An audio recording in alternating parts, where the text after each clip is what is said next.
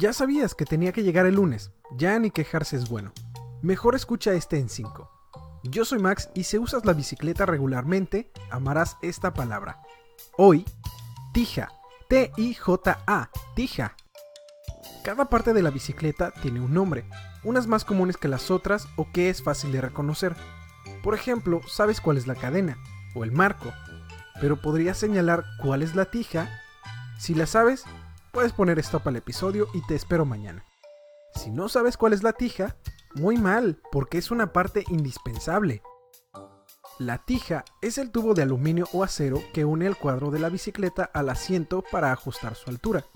Como dije, una parte indispensable que se le suele confundir con la barra del asiento, el coso que sube y baja y similares. La palabra tija viene de Francia, donde el término tige, T-I-G-E, recuerda que sin acento no se dice la E final, se usa para nombrar un tallo o varilla. Este a su vez procede del latín tibia, es decir, una pequeña caña.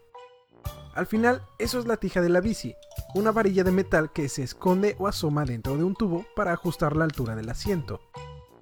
Curiosamente no es una palabra muy usada, y al parecer una gran cantidad de ciclistas no la conocen, así que espero que eso cambie después de este en 5. Ahora que la conoces, úsala libremente y compártela. Llegado al final, espero que sepas que si tienes sugerencias o quieres que hable de una palabra en especial, mándala a mi arroba en Twitter mxbs13.